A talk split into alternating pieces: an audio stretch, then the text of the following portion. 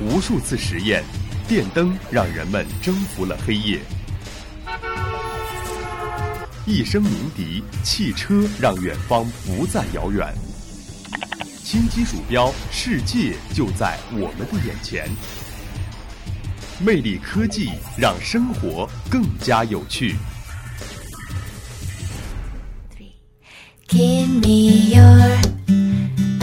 Hello， 大家好，欢迎收听本期的魅力科技，我是大家的老朋友玉鑫。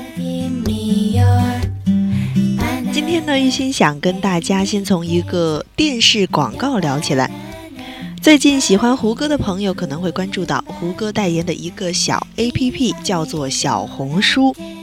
那这款小红书就如其名啊，小红书可以算是一本电子版的生活秘籍全能宝典，而且它呀男女通吃，老少皆宜，算是社区电商平台的一匹黑马。这个由毛文超和瞿芳在2013年6月创办的小小书分为3个板块，总结起来就是原创、海淘和跨界电商。那对于玉鑫来说呢，最喜欢的就是原创生活这一块。那小伙伴们可以搜其所好，总有一款适合你。原谅我不是在打广告啊。当然了，对于即将出国的小伙伴来说呢，也可以借助这样的一个平台定制自己的购物清单。暂时没有出国打算的小伙伴，也可以通过逛社区来增长经验，或者去福利社完成一次开心美妙的海淘。那小红书的科技亮点在于采用 B2C 自营模式，可以直接与海外品牌商或是大型贸易商给我们可爱的小红包们输送好货，而且是通过保税仓和海外直邮的方式发货给用户。在创始人毛文超看来，这是能保证正品的做法，同时也能保证在进货时拿到优势的价格。让人惊叹的是啊，在9月29日的国务院常务会议上，李克强总理对9月24日在河南考察的郑州跨境贸易电子商务服务试点念念不忘。他说，我在河南保税物流中心看到一个跨界电商平台入驻不到1年，员工仅100多人就实现了7个多亿的销售额，这样喷井式增长究竟是怎么实现的？而李总理口中不到1年就有7个多亿的销售额的跨境电商，正是小红书。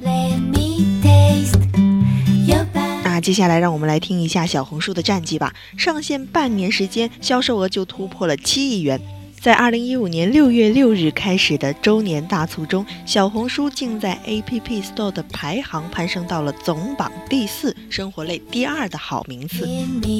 正所谓3分天注定，7分靠 shopping， 3分靠创新，7分靠打拼，3分靠科技，7分靠智慧。小红书这样的聪明营销模式和科技运用之所以这么火，归根结底啊，在于它源于生活。那其实今天魅力科技跟大家推荐的这个小红书呢，并不是真的为它打广告，而是真的很欣赏它的一个自营模式和它里面所存在的科技魅力。其实我们也不难发现，在生活当中呢，能够让我们热捧的科技呀，最大的一个特点就是因为它源于生活。正是因为源于生活的灵感，才会有了科技的创新。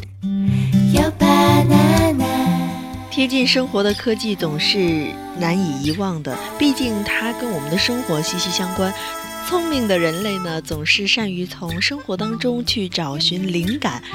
在灵感当中呢，加上我们的智慧，得益于这样的科技，让我们的生活会变得更加的丰富。当然在这里啊，玉鑫可不提倡因为这样的借口而整天捧着手机啊，也许我们能够 get 到里面的一些更多丰富的知识运用到生活当中，那我们还是将更多的行动力放在实践上。好了，今天的节目内容就是这么多了，感谢您的收听。如果您想了解更多魅力科技的内容，您可以在荔枝 FM 上搜索相思湖广播电台进行收听。我是玉鑫，下期同一时间不见不散。